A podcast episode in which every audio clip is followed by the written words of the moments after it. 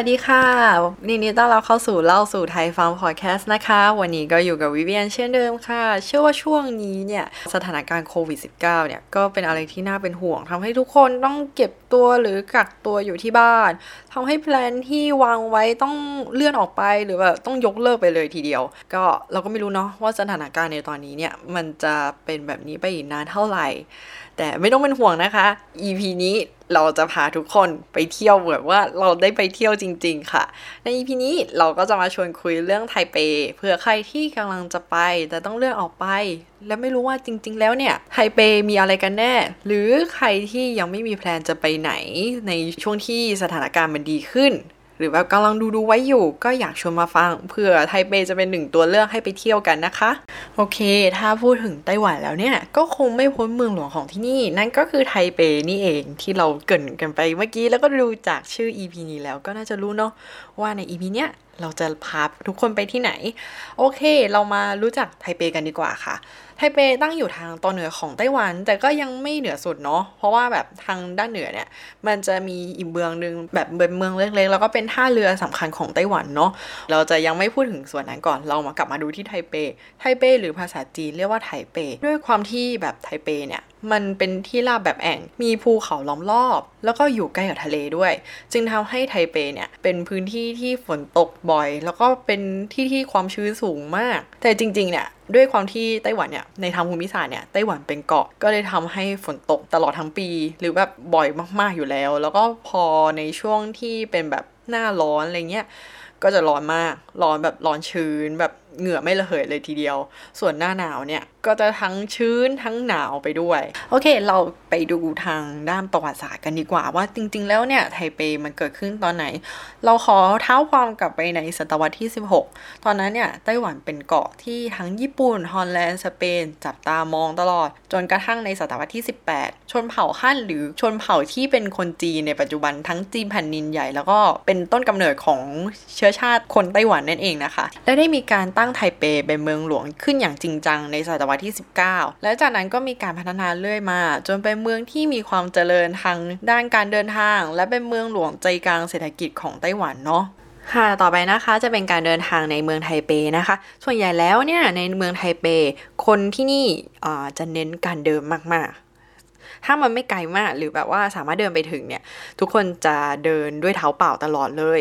แต่อย่างไรก็ตาม ส่วนใหญ่แล้วนักท่องเที่ยวเนี่ย จะเดินทางด้วย MRT รถไฟฟ้าใต้ดิน ซึ่งตอนนี้เนี่ย มีทั้งหมด 6 สายด้วยกัน ถ้ารวมสายสีม่วงที่เดินรถจากเมืองไทเปไปถึงสนามบินด้วยนะคะ แล้วการเดินทางด้วยรถเมล์เนี่ยก็เป็นอีกทางหนึ่งที่คนไทเปส่วนใหญ่จะเลือกใช้กัน เพราะว่าการเดินทางด้วยรถเมล์เนี่ยมันสะดวกแล้วก็รวดเร็วตรงเวลาด้วย แต่ถ้าเป็นช่วงพีคไทม์เนี่ยก็จะไม่แนะนำให้เดินทางด้วยรถเมล์นะคะ เพราะว่าไทเปบางที่เนี่ยก็จะค่อนข้างรถติดก็แนะนำว่าให้เลือกเดินทางด้วยรถไฟฟ้าใต้ดินจะดีกว่า ซึ่งการเดินทางในเมืองไทเป หรือเมืองเกาฉงเนี่ยส่วนใหญ่แล้วคนจะใช้บัตรที่เรียกว่า Easy Pass นะคะ บัตรนี้มีความพิเศษตรงที่ว่าสามารถใช้ในการเดินทางทุกรูปแบบได้เลย นอกจากนี้แล้ว บัตรนี้ยังใช้สามารถใช้แทนเงินสดในการซื้อของได้ด้วยในร้านค้าบางร้านค้า หรือว่าถ้าจะนั่งแท็กซี่เนี่ยแท็กซี่บางคันเนี่ยก็สามารถใช้บัตร Easy Pass เนี่ยจ่ายแทนเงินสดได้ด้วยนะคะ เออเราจะขอแนะนำอีกวิธีการเดินทางหนึ่งในไทเปก็คือเช่าจักรยานที่เรียกว่ายูไบนะคะ ซึ่งคนไต้หวันเนี่ยส่วนใหญ่แล้วถ้าไม่เดินก็จะปั่นด้วยยูไบเพราะว่าเป็น จักรยานที่มีราคาถูก แล้วก็ใช้ Easy Pass เนี่ย ติดแล้วก็ยืมจักรยานได้เลย วิธีการใช้จักรยานอันเนี้ยง่ายมากแค่โหลดแอป u b i แล้วเราก็จะรู้ว่าเออ u b i เนี่ยมาอยู่ตรงไหน แล้วก็มีรถกี่คัน แล้วก็จอดได้กี่คัน ซึ่งสมมติว่าอ่าเราจะ ปั่นจากตรงนี้เราก็ดูว่าเออ ใกล้ๆเราเนี่ย มีที่จอดยูไบอยู่ตรงไหนบ้างเราก็เดินไปแล้วก็ติดบัตรนี้คือต้องลงทะเบียนก่อนเนาะติดบัตรนี้แล้วก็ยืมจักรยานยูไบแล้วก็ปั่นไป แต่ก่อนที่เราจะปั่นไปเนี่ย เราก็ต้องดูว่าจุดหมายปลายทางของเราเนี่ย มันมีที่จอดยูไบไหมแล้วก็ที่จอดเนี่ยว่างหรือเปล่า แต่ถ้าเกิดไม่ว่างก็ โอเค ก็ต้องไปจอดที่อื่นแทนอะไรอย่างนี้เนาะโอเค ในส่วนของการเดินทางตรงนี้ เดี๋ยวไว้ EP หน้าเนี่ย เราจะมาพูดอย่างละเอียดอีกทีนึงเนาะตอนนี้เราก็ได้ฟังเรื่องคร่าวๆของไทเปแล้วเนาะ ต่อไปจะเป็นการเจาะแนะนำในแต่ละเขตในไทเปนะคะ ว่าไทเปเนี่ยแต่ละเขตเนี่ยมีความพิเศษอะไรบ้างก็อาจจะพูดไม่ครบทุกเขตเนาะ แต่ก็จะพยายามพูดเขตที่สำคัญสำคัญ แล้วก็มีสถานที่ท่องเที่ยวที่น่าไปหรือว่ามีความพิเศษอะไรเป็นจุดเด่นอะไรตรงไหน จะตรงนี้จะพูดให้ฟังก่อน เมื่อกี้ก็เกิดไปเนิ่นๆแล้วเนาะว่า ไทเปเนี่ยมีภาพรวมเป็นยังไง ต่อไปเราไปดูกันเลยดีกว่า ว่าแต่ละเขตของไทเปเนี่ยมีความพิเศษยังไง อาจจะพูดไม่ครบทุกเขตเนาะก็จะพูดในภาพรวม พูดถึงจุดเด่นของแต่ละเขต แล้วก็พูดถึงสถานที่สำคัญสำคัญของแต่ละเขตว่าตรงนั้นน่ยมีอะไรบ้าง เพื่อจะได้รู้มากขึ้นโอเคตอนนี้นะคะ ปัจจุบันเนี่ยไทเปมีทั้งหมด 12 เขต ถ้าพูดถึงเขตที่เป็นแหล่งท่องเที่ยวหรือเขตเศรษฐกิจรวมสถาบันการเงินต่างๆ ก็คงไม่พ้นเขตชิงอี้นะคะ หรือบริเวณที่ใกล้เคียงกับไทเป 101 จะเรียกว่าตรงนี้เป็นเขตรวมห้างสรรพสินค้าชั้นนำเลยก็ว่าได้ รวมถึงออฟฟิศของบริษัทขนาดใหญ่และ conference hall ซึ่งตรงเนี้ย ก็เรียกว่าเป็นศูนย์กลางของเศรษฐกิจไทเปเลยทีเดียว โอเคเสน่ห์ของย่านนี้เนี่ย นอกจากจะมีห้างมากมาย และแหล่งช้อปปิ้งระดับนานาชาติแล้วเนี่ยยังมีสถานที่เที่ยวลับๆ ซึ่งอาจจะฟังดูขัดแย้งกับตึกสูงๆ ในไทเปเนาะ สถานที่นั้นก็คือซื่อซื่อหนานชุนนะคะ หรือเป็นชุมชนเก่าที่ตั้งใกล้กับไทเป 101 ซึ่งใครมาเที่ยวเขตนี้ก็อย่าลืมไปนะคะ ที่เนี่ยมีทั้งร้านกาแฟแล้วก็ขายของจุกจิกที่ทำมือถ่ายรูปแล้ว น่ารักมากๆ เหมือนแบบว่าเราถ่ายรูปแบบเหมือนย้อนยุคเนาะแบบบ้านสมัยก่อนอะไรอย่างนี้ แต่แบ็กกราวที่อยู่ข้างหลังอีกทีหนึ่งเนี่ย ก็จะเป็นไทเปหนึ่งศูนย์หนึ่งก็เหมือนแบบเออได้ข้ามเวลา ต่อไปนอกจากไทเปหนึ่งศูนย์หนึ่งแล้วเนี่ย หากใครมาไต้หวันก็คงไม่พลาดพิพิธภัณฑ์ดรซุนยัตเซนซึ่งอยู่ใกล้กันกับไทเปหนึ่งศูนย์หนึ่งมาก เหมือนน่าจะห่างกันหนึ่งสถานีถ้านั่งสายสีน้ำเงินนะคะ ไปลงที่ซุนยัตเซน Memorial Hall ได้เลยนะคะ หลายคนอาจจะสงสัยว่าทำไมพิพิธภัณฑ์อะไม่ใช่ใช้ชื่อของดรซุนยัตเซนในภาษาจีน แต่จะใช้อีกคำหนึ่งซึ่งเราจะเรียกว่ากั๋วฟู่หรือแปลว่า บิดาแห่งชาตินะคะ โอเค เราจะมาเล่าประวัติคร่าวๆของดรซุนยัตเซนจริง ๆ แล้วเนี่ย ดรซุนยัตเซนเป็นผู้ก่อตั้งไต้หวัน และผู้ก่อตั้งพรรคก๊กหมิงตังหรือที่คนไต้หวันเรียกว่ากัวหมิงตังคนไต้หวันเนี่ยจึงยกย่องท่านเป็นกัวฟู่ก็คือบิดาแห่งชาตินั่นเอง และคำว่าจี้เนี่ยงกว่าในที่นี้ จะหมายถึงสถานที่สร้างเพื่อระลึกถึงคนที่สร้างคุณงามความดีให้กับประเทศ หรือถ้าแปลตรงๆก็คือ Memorial Hall นั่นเองนะคะ ซึ่งความพิเศษของสถานที่เนี่ย นอกจากเราจะได้เห็นประวัติศาสตร์ของไต้หวัน และผลงานของดรซุนยาเซนแล้วอะมาช่วงบ่ายหรือช่วงเช้า ถ้าโชคดีหน่อย ก็จะได้เห็นทหารเปลี่ยนเวรกันนะคะ ซึ่งตารางตรงเนี้ย จะแตกต่างกันตามฤดู อาจจะแตกต่างไปตามเดือนด้วย อันนี้ก็ต้องสอบถามกับเจ้าหน้าที่หรือทางเว็บไซต์ก่อนไปเนาะถ้าจะไปชม ต่อไปคือย่านถนนจงเสี้ยวนะคะ ซึ่งถนนจงเสี้ยวเนี่ย ก็จะติดกับซุนยัตเซน Memorial Hall เลยนะคะ แถวนี้ได้ว่าเป็นแหล่งช้อปปิ้งอีกแห่งแล้วก็ใครที่ชื่นชอบกาแฟเนี่ย แถวนี้ก็จะเต็มไปด้วยร้านกาแฟตามซอยต่างๆ เยอะมาก ขอบอกไว้ว่าตรงเนี้ย เสื้อผ้าราคาดีมากๆ ในซอยต่างๆ คือมันจะเป็นถนนใหญ่จงเชี่ยวคือถนนใหญ่ แต่ถ้าเราเดินไปเรื่อย ๆ เนี่ย มันก็จะมีแบบซอยย่อยเล็กๆเยอะมากๆ ซึ่งตรงซอยเล็ก ๆ เนี่ยก็จะมีทั้งร้านกาแฟ ร้านเสื้อผ้า แล้วก็ร้านขายของจุบจิบเยอะมาก ย่านเนี้ยเขาจะเรียกว่าเป็นย่านที่คนวัยทำงาน หรือคนที่ มีอายุตั้งแต่ 25ถึง35 ขึ้นไปอะชอบมาแถวนี้ ซึ่งแถวนี้ก็จะมีผับบาร์ด้วยนะคะ ในตอนดึกๆ วัยรุ่นไต้หวันเนี่ยชอบมาเหมือนกัน ต่อไปนะคะ เราจะไปกันที่เขตซงซานหรือจงซานนะคะ ซึ่งสองเขตนี้เนี่ยจะตั้งบริเวณรถไฟฟ้าสายสีเขียวแถวนี้เรียกได้ว่าเป็นสองเขตที่ติดกัน เขตนี้ส่วนใหญ่เนี่ยจะเป็นเขตที่อยู่อาศัยของคนไต้หวันมากกว่า แต่ความพิเศษของเขตที่นี่เนี่ยคือเขตซงซานเนี่ยจะมีถนนสายหนึ่งชื่อว่าฝูจิง เป็นถนนที่เต็มไปด้วยร้านกาแฟ ความพิเศษของมันก็คือแบบถนนสายเนี้ยมันจะมีถนนสองข้างทางที่ใหญ่มากๆ แล้วถ่ายรูปออกมาสวยมาก ถ้าใครได้ไปไทเป แล้วตอนบ่ายเนี่ยอยากจะจิบกาแฟหรือว่า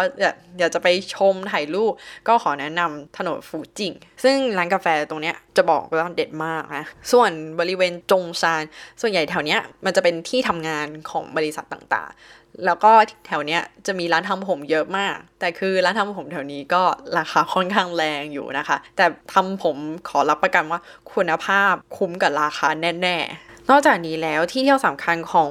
จงซานก็คือหอศิลป์ร่วมสมัยของไทเป หรือ MOCA มอคค่านั่นเองนะคะ แอบกับซิบว่าร้านกาแฟแถวนี้ก็มีเยอะมากเหมือนกัน และมีพวกของทำมือมากมายขายด้วยตามแบบซอยเล็ก ๆ นะคะ โอเคค่ะ ต่อไปนะคะ เราจะไปดูที่เขตต้าอ่านกันนะคะ หรือบริเวณ National Taiwan University นะคะ ซึ่ง National Taiwan University จะมีตัวย่อว่า NTU ซึ่งเป็นมหาลัยอันดับหนึ่งของไต้หวันนั่นเอง และบริเวณที่ดินแถวเนี้ยก็แพงเป็นอันดับ 2 ในไทเป ตามข้อมูลเมื่อสิ้นปี 2019 แล้วเนี่ย ราคาสูงสุดอยู่ที่ตารางวาละ 1 ล้านดอลลาร์ไต้หวันค่ะ หรือเกือบเกือบ1ล้านบาทไทยเลยทีเดียว ที่นี่ส่วนใหญ่จะเป็นที่รวมหอพักของนักศึกษา NTU แล้ว ยังมีย่านช้อปปิ้งที่ขึ้นชื่อว่ากงกวันนะคะ ซึ่งกงกวันเนี่ย ก็ตรงๆกับชื่อสถานีกงกวันในสายสีเขียวเลยนะคะ ซึ่งใครที่ชื่นชอบงานศิลปะเนี่ย ก็อย่าลืมแวะมาที่นี่ เพราะที่นี่จะมี Treasure Hill อยู่นะคะ ซึ่ง Treasure Hill เนี่ยจะตั้งอยู่ข้างหลังย่านช้อปปิ้งกงกวันนะคะ ต่อไปเราไปดูกันที่ย่านจงเจิ้ง ซึ่งย่านนี้มีสถานที่ขึ้นชื่อนั่นก็คือเจียงไคเชก Memorial Hall นะคะ เจียงไคเชกหรือที่คนไต้หวันเรียกว่าเจี่ยงจงเจิ้งเป็นบุคคลอีกท่านหนึ่งที่มีความสำคัญอย่างมากในประวัติศาสตร์ของไต้หวัน ท่านเป็นประธานาธิบดีคนแรกของไต้หวัน โอเค นอกจากนี้แล้วเขตนี้เนี่ยยังเป็นที่ตั้งของทำเนียบประธานาธิบดีด้วย รวมถึงย่านชีเหมือนจริงที่ขึ้นชื่อเรื่องแหล่งช้อปปิ้งสำหรับวัยรุ่นด้วยค่ะ และที่สำคัญเขตนี้เป็นที่ตั้งของไทเป Main Station ด้วย หรือสถานีรถไฟหลักของไทเป ซึ่งใครที่มีแผนต้องเดินทางไปจังหวัดอื่น คือเหมือนแบบไม่ได้เที่ยวไทเปที่เดียวเนี่ย เราก็จะแนะนำว่าให้พักแถวนี้ ซึ่งสามารถนั่งรถไฟฟ้าใต้ดินเนี่ยมาที่สถานีนี้ แล้วก็ต่อรถไฟหรือรถบัสต่างๆ เพื่อ ออกไปต่างจังหวัดเพื่อไปเที่ยวที่ต่างๆ ที่อื่นนอกจากไทเป ต่อไปเราจะพาไปแนะนำกับบริเวณรอบนอกของไทเปนะคะ แต่ก็คือยังไม่เป็นอีกเมืองหนึ่งนะคะ ก็ยังอยู่ในไทเป แต่ก็จะอยู่แบบรอบๆเนาะเริ่มจากเขตซื่อหลินเลยดีกว่า เขตนี้เนี่ยมีสถานที่สำคัญนั่นก็คือพิพิธภัณฑ์กู้กงหรือ National Palace Museum นะคะ ซึ่งปัจจุบันเนี่ย National Palace Museum มีทั้งหมด 2 ที่ ก็คือที่ไทเป ที่เมืองไทเป กับเมืองเจาอี้นะคะ ที่นี่เนี่ยจะมี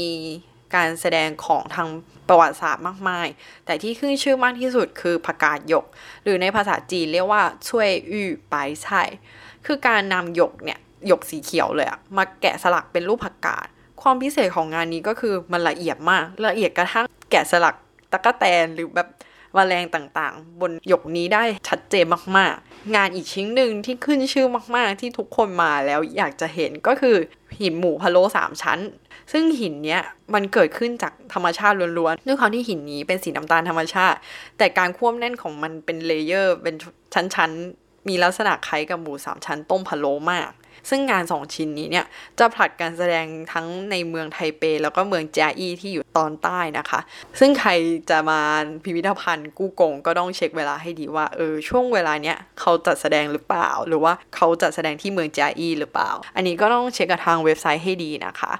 ต่อไปเขตซื่อหลินเนี่ยนอกจากจะมีพิพิธภัณฑ์กู้กงแล้ว ยังมีที่หนึ่งที่พลาดไม่ได้นั่นก็คือซื่อหลิน Night Market ที่นี่เนี่ย เป็นตลาดนัดกลางคืนที่ใหญ่มาก แต่ก็ยังไม่ใหญ่ที่สุดในไต้หวันนะคะ ที่นี่เนี่ยมีทั้งของช็อปของกินทุกอย่างสารพัดกุ๊กกิ๊ก คือมาที่นี่ก็คือเรียกได้ว่าจบที่เดียวไปเลย แล้วก็อยู่ติดกับรถไฟฟ้าด้วยนะคะ รถไฟฟ้าให้ลงสถานีเจี้ยนถันนะคะ เป็นสายสีแดง ส่วนต่อไปถ้าเหนือซื่อหลิงขึ้นไปอีก จะเป็นเขตที่เรียกว่าเป่โถ แถวนี้เนี่ยจะขึ้นชื่อเรื่องน้ำพุร้อนมาก ส่วนหน้าหนาวของทุกปีเนี่ยคนไต้หวันก็จะมาแช่ออนเซ็นที่นี่หรือแช่บ่อน้ำร้อนนั่นเอง ส่วนเวลาหน้าร้อนเนี่ยทุกคนก็จะมาที่นี่เพื่อแช่บ่อน้ำพุเย็นนะคะ ก็เรียกว่ามาได้ตลอดทั้งปีเลยทีเดียว ซึ่งนับว่าเป็นสถานที่พักผ่อนหย่อนใจของคนในเมืองเลยก็ว่าได้ เพราะว่าเดินทางง่ายมากแค่นั่งรถไฟฟ้าก็ไปถึงแล้ว ส่วนบริเวณรอบนอกหรือปริมณฑลของไทเป คนไต้หวันจะเรียกว่า New Taipei City เป็นอย่างไรกันบ้างคะ ฟังแล้วอยากเที่ยวไทเป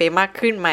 EP นี้เนี่ยอาจจะยังแนะนำสถานที่ท่องเที่ยวไม่ละเอียดเท่าไหร่ อาจจะยังไม่เห็นภาพ แต่ไม่ต้องห่วง เราจะมีการทำหมวดหมู่แนะนำสถานที่เที่ยวของกินในแต่ละเขตให้อย่างละเอียดให้ทุกคนได้ฟังกันเลย วันนี้ก็คงแนะนำภาพรวมคร่าวๆของตัวเมือง แล้วก็ประวัติศาสตร์สั้นๆ ย่อยๆ ของไทเปให้ฟังกันก่อนเนาะสำหรับใครที่อยากรู้เพิ่มเติม หรืออยากให้เสริมแนะนำเขตไหนเป็นพิเศษอินบ็อกมาทาง Facebook Fanpage ได้เลยนะคะ เราจะเก็บมาเล่าให้ฟังใน EP ต่อๆไปค่ะสำหรับวันนี้ก็ต้องขอลาไปก่อนนะคะ ไว้เราจะมาคุยกันใหม่เนาะสวัสดีค่ะ